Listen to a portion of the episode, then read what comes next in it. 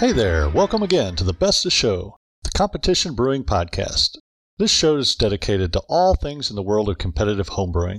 I'm your host, John Black, and as I said, this is Best of Show, a podcast intended to provide you with updates on which brewers are taking home medals in the biggest competitions across the country, as well as keeping you up to speed on what competitions are coming up so you won't miss out on being a part of the next big competition. It's another week on the brewing circuits, and we have a lot more completed competitions to recognize, and some upcoming competitions to spotlight. We'll also be joined on the podcast by Matt Morriss. He's the director of the Bluebonnet Brew Off in Dallas, Texas. Bluebonnet's one of the largest and most prestigious homebrew competitions in the country, and Matt will give us all the insights into the competition and conference that's coming up later this month. So let's kick this thing off with some award winners. SheBrew is a remarkable event that focuses on women in the craft beer, cider, and mead world, kicking off Women's History Month in March with a brewers competition held nationwide and a festival in Portland, Oregon. This competition consisted of 114 entries judged.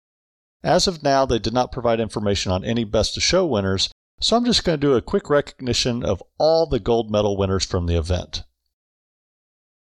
Lindsay Foltz, Kristen Thompson, Enid Lentz, Jessica Gutierrez, Emma Donner, Cynthia Linder, Sean Laura Bross, Tori Hansman, Roxy Garcia, Rita Ramirez, Michelle Wonder, Rebecca McDaniel, Patricia Ludwig, Tyler Sadler, Laurel Wonder, Kelly Taylor, and Beth Hawes.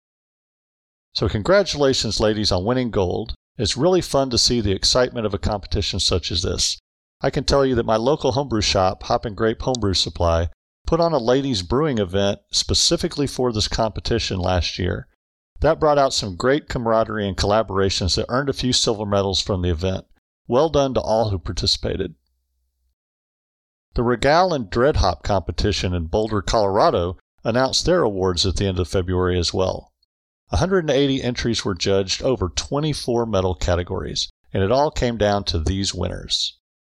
The best of show beer was from James Allen of the Rock Hoppers Brew Club with the Trappist single named Enjoy the Silence. That was followed by the best of show mead and cider by Andrew Lowell with an English cider called Mimsy Martin's Cider. The heavy metal brewer also went to James Allen with a gold, two silver, and a bronze. And his club, the Rock Hoppers Brew Crew, took home the Heavy Metal Club Award with an impressive 23 medals. That was a dominant performance as the second place club had just five total medals. Great job by the Rock Hoppers. This coming weekend has a couple of big competition announcements to look forward to. The Peach State Brew Off in Atlanta, Georgia has their awards ceremony set for Saturday, March 12th. Also, you can check out the Drunk Monk Awards on Saturday, March 12th via their Facebook page. Both competitions are a part of the Circuit of America, so I'll be sure to recap each of these on the next episode, so be sure to tune in for that. On weeks that have less competition awards to recap, I want to start talking about circuit rankings. For this week, I'm covering the Circuit of America. This is a newer circuit put together to serve as more of a national circuit for us. While regional circuits are fantastic to participate in, it's a nice change of pace to see where you stack up among some of the best brewers in the country. It currently consists of 33 competitions spread out all over the country. So far, there are eight competitions on the circuit that have already announced awards, with three more announcing in the next couple of weeks. The completed competitions are Homebrew Alley, Kansas City Beer Meisters, War of the Worts, Winterfest, Midwinter, Operation Fermentation, IBU Open, and Southern New England Regional. Points are based on the number of entries in that category that you medal in. At the top of the leaderboard so far, we have Fritz Shands of the Denton County Homebrewers Guild. Fritz has scored points in all but one of the first eight competitions on the circuit, and he's built up an impressive score of 24.39. Hot on his heels is Bill Boyer of the North Georgia Malt Monkeys with a score of 18.4. And Bill has the distinct honor of medaling in all eight of the competitions on the circuit. Bill is absolutely a model of consistency. In third place, and the only other brewer in double digits so far, is the team of Jarrett Long and John Bates of the Horsemen of the Hopocalypse with 13.42 points. Rounding out the top 10 in the circuit, we have Eric Martin, Mike and Stephanie Butler, Stumpy Oberlin, Jeremiah Bayer, Andy Scherzinger, Ross Drunkenmiller, and the team of Randy Daniels and Casey McKinney. So far, I've only entered in one of those competitions, but I've made it up to 55th place with my medals from OpFerm last week. I do have a couple of entries at Drunk Monk and Bluebonnet coming up, so we'll see if I can improve my position on that leaderboard. While individual accomplishments are great, many of us take a lot of pride in how our homebrew clubs do. So let's take a look at the top standings for the club rankings in the Circuit of America. In first place is the Kansas City Beermeisters with 35.75 points. Hot on their tail are the Cane Island Alers with 31.13 points, and the Iowa Brewers Union with 27.29. Rounding out the top 10 are the Denton County Homebrewers, the Ninjas, the North Georgia Malt Monkeys, Horsemen of the Hopocalypse, Keystone Hops, Southern Nevada Ale Fermenters Union, and ZZ Hops. My homebrew club, the Bay Area Mashtronauts, missed the top 10 by just half a point, so we'll have to be content with 11th place for a couple of more weeks. Now that we've given out props to the success of our fellow brewers and homebrew clubs, let's get ready for what's to come. Here are some highlights of competitions open right now or ones opening soon for entry. I'll provide links in the show notes and on Facebook and Instagram pages for easy access if you're interested in registering for any of these competitions. For the mead and cider brewers out there, you might want to consider the Washington Mead and Cider Cup. Registration is now open through April 9th with three bottles required for judging. Just as it sounds, this competition is restricted to only cider and mead categories. There's a cap of 8 entries per brewer and a $9 entry fee. The awards are going to be given out on April 23rd. Find out more about this competition, go to beerrenegades.com. Next up is certain to be the who's who of competitive brewers. This is the Who Brews It competition hosted by The Who, the Wichita Homebrewers Organization. Registration is open now through March 31st, with six entries per brewer cap and 150 competition cap. The awards will be held April 25th and broadcast on their Facebook page. For more information, find them at wichitahomebrewers.org. And this is your final reminder to register for Lunar Rendezbrew 28. I mean, who wouldn't want to win a medal with an astronaut riding a keg on it? Only 79 entries remain.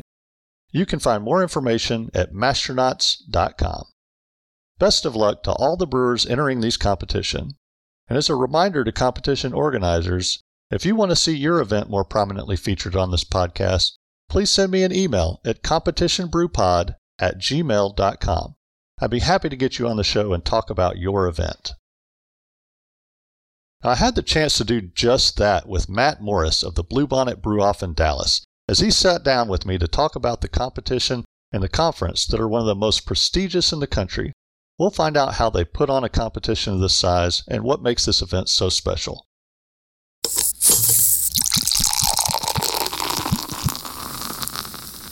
My guest today is Matt Morriss. Uh, Matt is the director of the Bluebonnet Brew Off in Dallas, Texas. Uh, he's also one of the founding members of the Horsemen of the Hopocalypse. Matt, welcome to the show. How are you doing today? Oh, thanks. Doing great. So, Matt, tell us a little bit about how you got your start in brewing. Uh, well, my background, I mean, home brewing. I started in 2004. Um, basically, I got started with a, a, friend of mine's sister got him a homebrew kit, and he invited us over to come play and yeah. try the thing out. Uh, that was uh, my friend Jeff and I went over to his house, and that got both of us hooked. And so uh, we started brewing. He got my friend Bruce got out of it about six months. He lost interest, and we've been going ever since. Um, so that's how I got started. And then I stopped home brewing in 2013 and switched to pro, opened a brewery. Yeah, so I opened Rabbit Hole Brewing in 2013, late December uh, 2013. And then uh, that lasted until 2019. I had to close it down in uh, 19. Just it the business model shifted as things moved along and you know, things changed. Uh, we weren't really able to maintain the uh, the business. It, it, wasn't something that was that was long term viable. So unfortunately, we had to close that. I've been working as a consultant ever since, uh, working on a new brewery project, which is opening uh, late this year. And I assume that you got interested in Bluebonnet through your homebrew club. Horsemen of the Hopocalypse was our club. We started that club. Actually, I was one of the founding members of that. Uh, we started it, I think it was 2008. And part of the reason why we started the Horseman was because of the Bluebonnet. Uh, so I I discovered the Bluebonnet Brew Off in 2005 when I went to my local homebrew shop to pick up supplies, and they were closed for this thing called the Bluebonnet that I'd never heard of. Uh, so I looked at that. I was like, "Oh, that sounds awesome. We got to go to this thing." So next year, 2006, we went, and I was like, "Wow, this is really cool. We want to participate." I started looking at all the local clubs, and at the time, none of us really had Saturdays off. We were all doing something on Saturdays, and all the clubs all had their meetings and special events on Saturdays. I was like, well, I don't want to join a club if I can't do anything with the club, so we'll start our own. Uh, so we started the Horseman, and uh, at the you know when we first got started, all of our events were usually Sunday afternoons because that's when we all head off. Yeah, and then it, it kind of grew from there. So uh, Bluebonnet's one of the longest running competitions here in Texas, and second stop on the Lone Star Circuit. So, how long have you been involved in Bluebonnet competition? Uh, well, the Bluebonnet itself, we're in our 36th year. So, it's been going on since uh, I think uh, 86 is when we got it uh, started. I got involved in uh, 2005 was the first year I ever attended. And it was probably about 2009 or so is when I started getting involved in the planning committee. Um, I just kind of fell in love with the event from the first time I ever went to it and got really interested in becoming a part of it. Um, and so that's, that's about when I started really um, doing things and helping out, volunteering to try to make the event uh, what it is. How's your role changed uh, taking over as the director this year? Uh, well, it's normally the committee has uh, a lot of longevity. You know, there's a lot of folks that have been on the committee for a long time. They've right. got roles that they're really good at. This has been a challenging year because uh, the last two years we haven't had the event. We've had to uh, put the event off due to the COVID pandemic. And so this is our first year back, and there's a little bit of rustiness that we're trying to shake off to remember, hey, how do we do this again? Uh, I know we've we put this great program on before, but who does this again? You know, so uh, there's been a lot of you know herding cats and trying to to reclaim some of that lost knowledge and um, remember how to do what we had been doing uh, prior to the pandemic. From what you've seen this year, do you think there's any impact from COVID on your entry counts or participation at the conference? Hard to say, really. Uh, I mean, the competition, we were able to hold the competition uh, all all through the uh, period. The since our event is in March, which remember 2020, that's when the pandemic had started. We'd already gotten all the judging finished before right. anything happened to us. So uh, that didn't really impact the competition at all. 2021, it did. And we had to go to a divide up all of our entries amongst uh, lots of different locations rather than having an on one centralized uh, judging spot in order to try to spread out our judges as much as we could that worked out really well. So we did it again this year also, but it has also kind of strained the logistics of judging because not all the entries are all in one spot. They're all kind of scattered amongst different places. And if we need to move a flight around, well, that means someone's got to put it in their car and drive it somewhere. Um, so that's been a little bit of a challenge. I have noticed that the entries are down a little bit. Um, just for whatever reason, I haven't gotten quite as many as we have in the past. Although some of our uh, new rules that we put into place may have an effect on that as well. We've uh, really tried to focus on the quality of our judging. In order to do that, we're making sure that we've got enough judges to handle everything that's coming in. So we've had to put some limits on the size of some of the categories uh, so that we're not having to scrounge up a whole bunch of judges all at once, and you know maybe we can't find them all, and that makes it more difficult to to complete a flight. Uh, so this is the first year we've had a few of these restrictions on the size of the tables to try to limit those, and that's had some effect as well. Uh, that's for the competition. For the actual event, that's where it's a it's a really big question mark what that's going to look like this year since um, everyone's had two years off. I know there's still some folks that might be a little bit res- reluctant to go be a part of big crowds, but on the other hand, there's a lot of people that are really looking forward to getting back to doing social activities. So um, I, I, see on one side things are kind of slow, but on the other hand, uh, there's a lot of enthusiasm for those that are are ready to come come back to the event to do a competition of this size, it obviously takes a lot of help. Um, what are the different clubs and and who are some of the key people that are helping to make this event happen? Yeah, so the Bluebonnet is sponsored by multiple clubs. Um, we've it kind of passes around the the directorship passes from club to club each year. Uh, this is the first year that the Horsemen of the Hopocalypse have had a key role in it. Uh, the North Texas Homebrewers in Dallas uh, Cap and Hair Homebrew Club in Fort Worth, and the Knights of the Brown Bottle in Arlington are the other three clubs that are currently really involved. There's a few other smaller ones as well. Those are the ones though that uh, right now where the the uh, director and the a lot of the committee positions are being fed from those. And then in each one of those clubs, of course, we've got some really key individuals that we would not be able to conduct an event of this size or the, the uh, competition of this size without having some really dedicated folks that are just there year after year able to um, help us out for that. Well, I know they always say everything's bigger in Texas, and homebrew competitions are no exception to that. Uh, with over 1,200 entries this year, how does the judging process differ from smaller competitions? Uh, well, we've got to be uh, very precise with our logistics. We've got to make sure that we've got enough judges scheduled in enough locations to be able to handle all of the judging. Uh, first of all, we do have queued judging. We started doing that a few years ago, which has really streamlined the process. Uh, this means that an entire table is seated at one time. Uh, all of the judges are judging if for instance american ipas uh, we'll be doing all of the american ipas all at once. So if it if that takes six or eight judges or whatever it takes all of those are in the same room at the same time judging the same beer.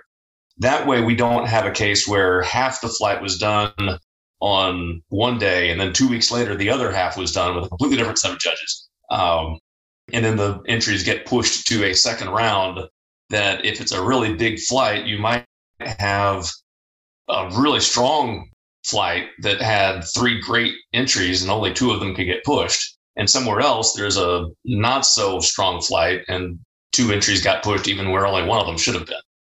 Um, we've eliminated that. We've gotten it so that the best beers of the of the entire table are making it to the second round because we're all in the same room at the same time, and we can discuss that at you know, real time. And decide, well, hey, I've got some really strong entries over there. Yeah, I don't really have some strong entries over here. So, you know, let's make sure that if it's if it needs to go to the table, it goes to the table.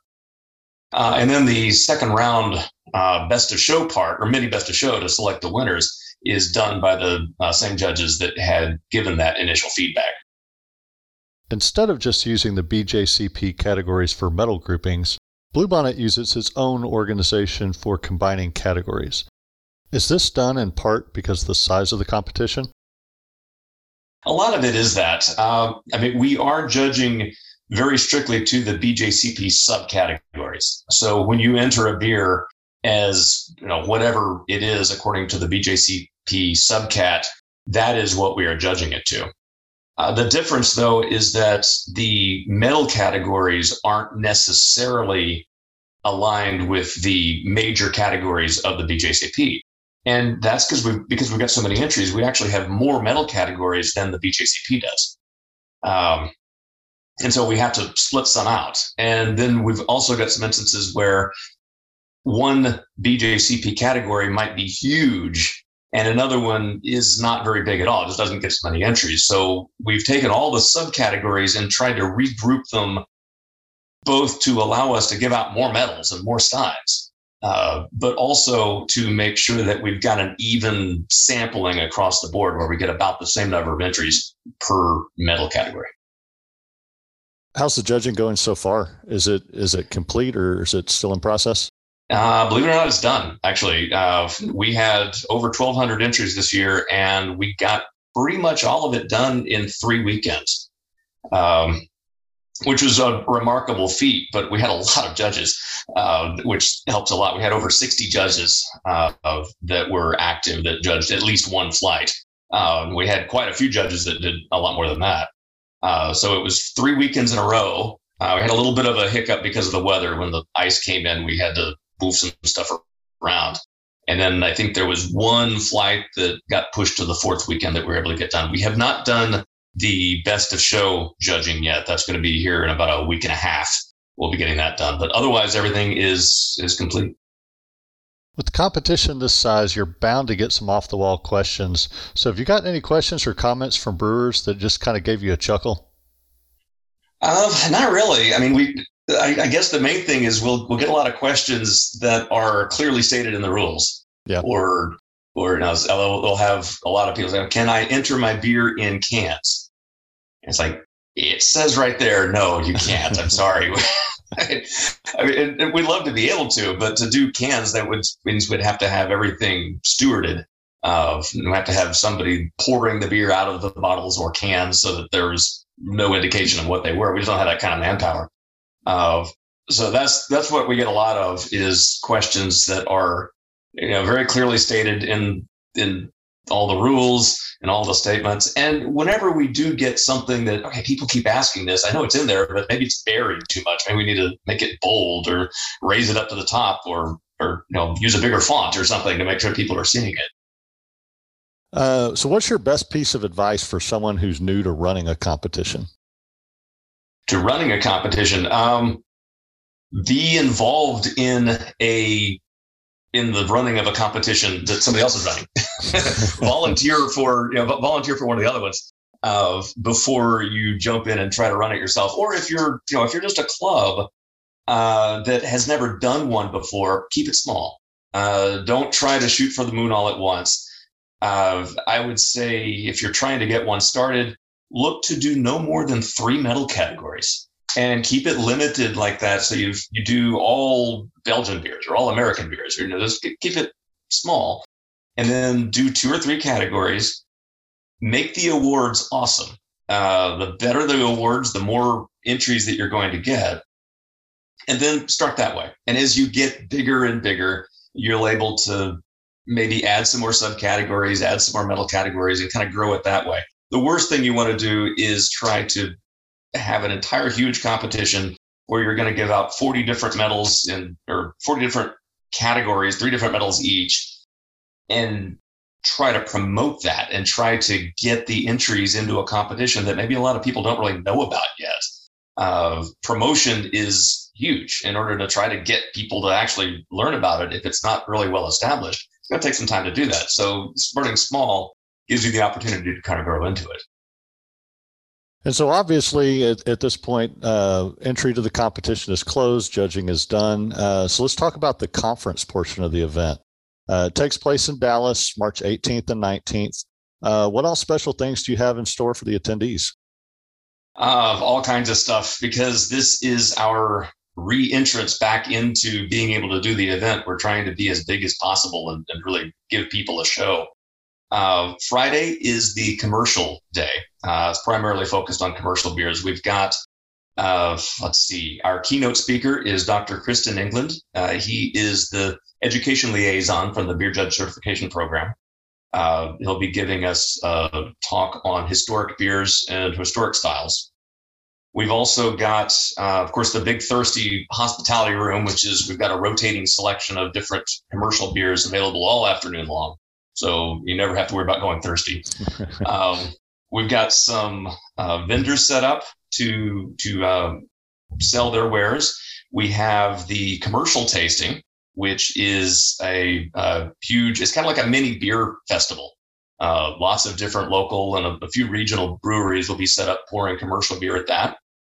live music. Uh, we've got live music from the Martin Brothers coming out and playing during that. We've set up a Stein holding contest. Uh, so if you want to, there'll be really some pretty awesome prizes for that as well. Uh, we've got a VIP lounge. Pay a little bit extra. You can go to the VIP lounge. We've lined up some really special, uh, kind of rare tastings that are coming out for uh, for. I think we've got four different local breweries that are bringing some stuff out like that um, and food and everything in there. That's just Friday. I think that's that's just the first night. Uh, then the second night, we've or second day morning, we've got some technical talks. Uh, then we've got uh, three different pub crawls that you can choose from, or if you don't want to go on the pub crawl, we've got a beer and food pairing uh, luncheon. That's a five course meal, each one made with and paired with different local breweries beers. Um, that's a, I mean, you, it's you get your money's worth. You get a lot of food, a lot of really good food out of that one. Uh, some more tech talks in the afternoon, and then of course the award ceremony. And we get to hand out all these amazing, wonderful steins. And following that is the homebrew uh, club night. Homebrew club night features all of the area homebrew clubs get to set up a, a tent or a, a table in, in the uh, big room.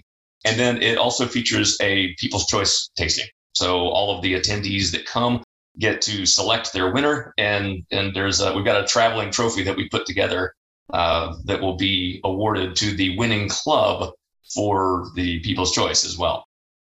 Is it too late for a club to get in on that?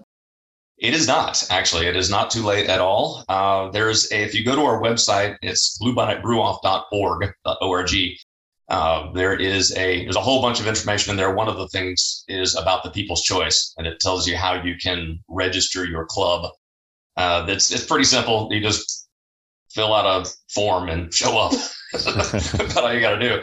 Uh, we do like to kind of know ahead of time how many clubs to, to plan for, uh, but we we keep it pretty relaxed because we want as many clubs as possible to participate. Part of the reason why we do this event, and why we make it so big, is it's definitely a celebration for the people who have entered our contest, but it's also an opportunity for homebrewers that maybe maybe they're new to homebrewing, uh, maybe they are new to homebrew clubs.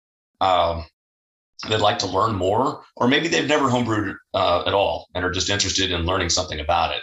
It's more than just a thing for the folks who entered the contest. It's also there for anyone who might be interested in homebrewing whatsoever, or if you just like good beer, because we have a lot of it. um, and you know, we'll we'll we'll take you there too, and and uh, show you some really great beer. Some of it will be commercial beer, some of it will be homebrew beer, and uh, you know, heck, maybe you'll discover your new favorite hobby. Well, I think uh, for those first timers that are still on the fence about going, you may have just given them a nice shove off onto the uh, to the gotta go side. Uh, so what's the deadline for for getting tickets if if somebody makes a last minute decision wants to come in from out of town? Uh, last minute, let's see. The event is on the 18th, so uh, we're going to shut off the online ticket sales by the uh, 17th, so the day before. Uh, however, there may still be some tickets available for walk-ups, but they'll be more expensive uh, they'll, they'll, probably go up about ten dollars each uh, if you walk up. So definitely you want to get them online. Uh, the other thing, there is a reason why we do this event at a hotel. Uh, there's a lot of beer to be had, and uh, the responsible thing is definitely to stay with us there at the hotel. Um, and first of all, that's where the party is. I mean, that's it. It runs pretty late, and it's just you, know, you, you don't want to leave. Uh, but also, we've gotten a really great rate there at the hotel it's about like 40% off the normal rack rate. A pretty cheap rate for this hotel. At the DFW Sheraton uh, in Irving. It's right there next to the DFW airport.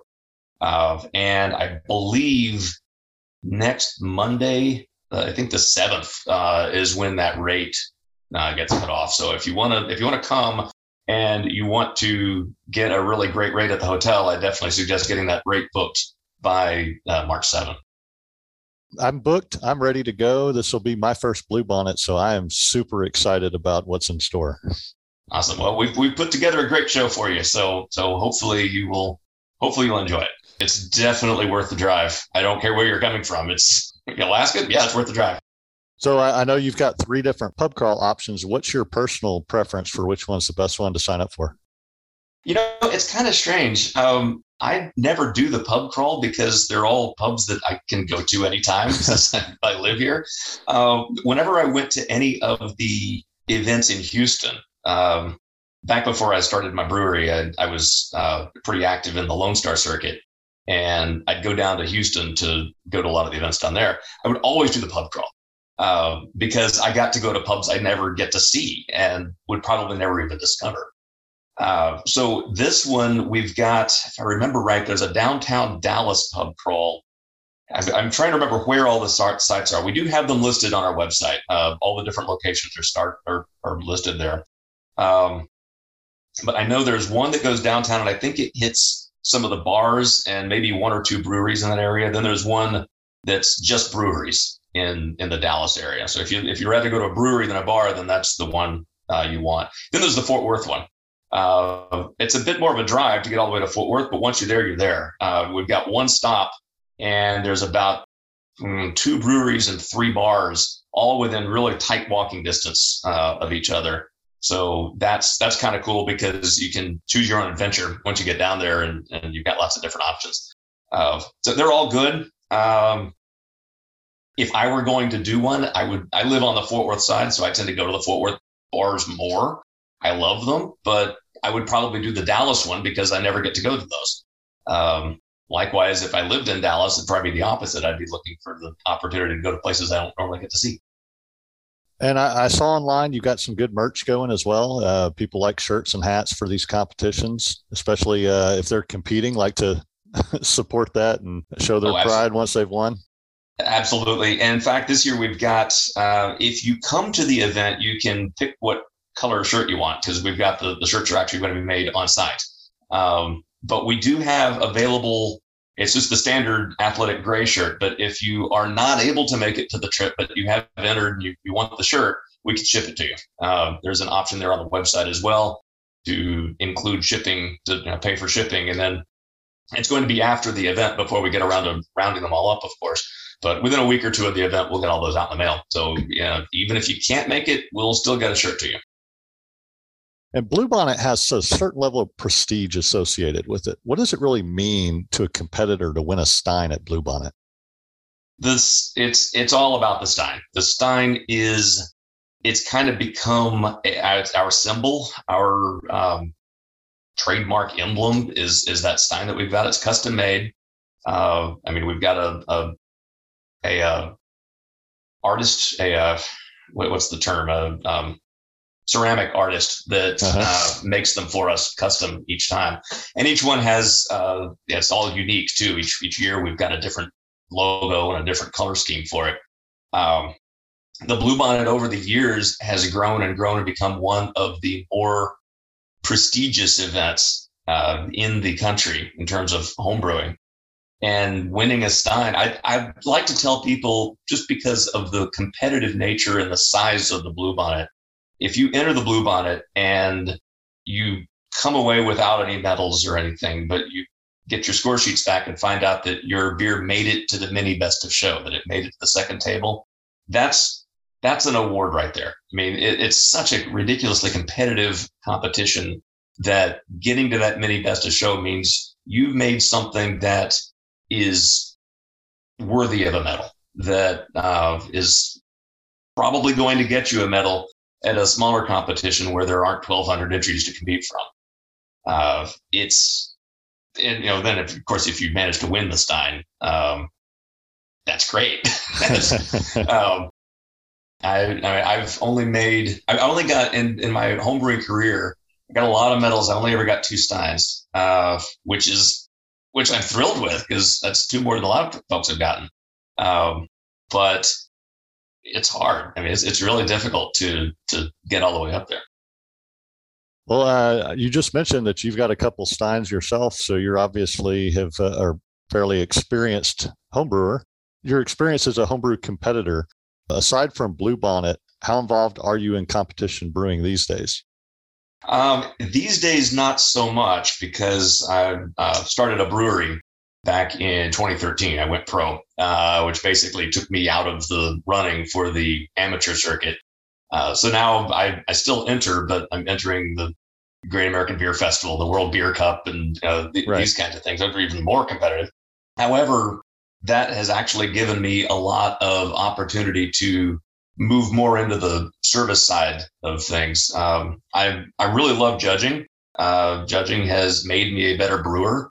Uh, when I when I started judging beer, it it really forced me to focus on the technical aspects of the beer that I was judging, and then I can apply that to the beer that I'm making, and I really think it's made me a better brewer. And so now that I'm not burdened with having to figure out which categories I've entered and therefore cannot judge, I'm able to judge all of the categories. Um, and so I, I've spent a lot more time doing that and kind of running through through that uh, line.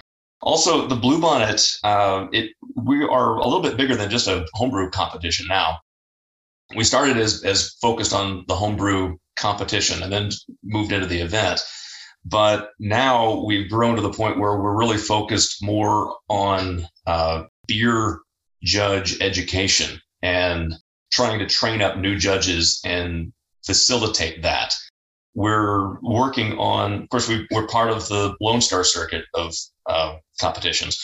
We're also working on starting a new circuit for North Texas. So there's going to be a North Texas homebrew competition circuit which will feature a lot of the clubs that make up the Bluebonnet. Bluebonnet has a lot of resources to be able to help our member clubs sponsor some of these new competitions, which of course gives people more opportunities to practice judging and practice entering and, and expands our judging pool and gives us the opportunity to have a really strong judging pool here in the North Texas area. So uh, part of what the Bluebonnet does, uh, specific, specifically the Bluebonnet event, is helps us raise funds for that.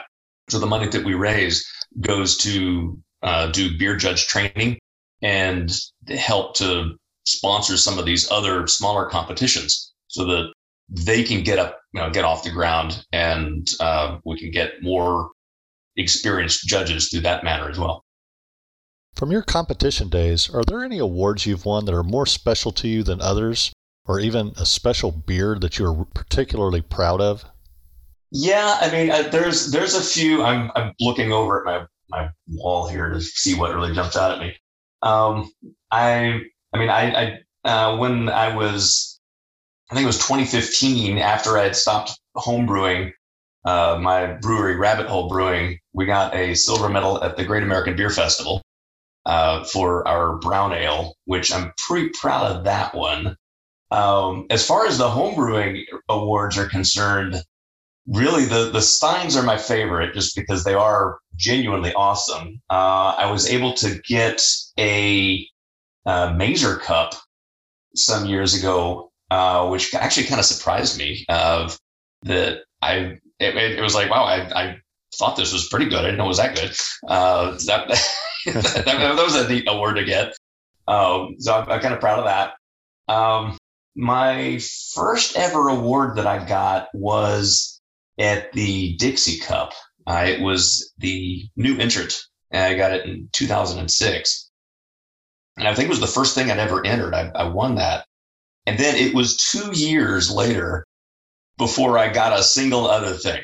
I mean, it was just, it was just it was a little tiny taste and then just nothing of, and it was, that was kind of frustrating because I was like, come on, I did it once. What's, what's wrong with me? uh, it was really when I started judging that I started understanding what the judges were looking for, and that's that's when I started having some more success. Um, but yeah, I mean, those are probably probably those are my favorites. Um, there's a there's a lot of them that I can distinctly remember doing. I have I think that North Texas has a really awesome. Uh, it's called the Limbo Challenge that that happens in summer. And one of their awards, it's not a BJCP thing. It's just a, a hedonistic what do you like? It's called the the uh, uh, lawnmower beer, and the idea is which which one is most refreshing to drink after having mowed the lawn on a hot Texas afternoon. And they've in the past actually had the judges go mow a couple strips of the grass before they go judge the beer. um, and then it's just deciding uh, deciding which which one they like, which one's most refreshing. So the award for this is a beat up mower blade. Uh, they canvass the club to find someone who's replaced their blade and, and, has an old beat up one. And so they'll, they'll clean it up and, and uh, gold foil leaf it uh, and then mounted on this nice mahogany plaque. And that's the award that you get is this, this ridiculous gold plated messed up lawnmower blade, which I, I got that one year, and it's it's got a special place on my wall here in my office. It's it's just a it's just a great award. yeah, it doesn't get better than that. So, uh, for people that are new to competing on the brewing side, do you have any tips or kind of what's your one thing besides you know the obvious temperature control and whatnot that can help them get to the next level when brewing for competitions? Sure. Um, well, I mean, you know, first of all, obviously you want to make the best beer you can make. Um, so things like trying to jump into all grain brewing if you're not really completely comfortable with fermentation is premature. Um, I've seen extract beers win steins before. Uh, going all grain doesn't make your beer better. It gives you more knobs to turn. It gives you more control over the process.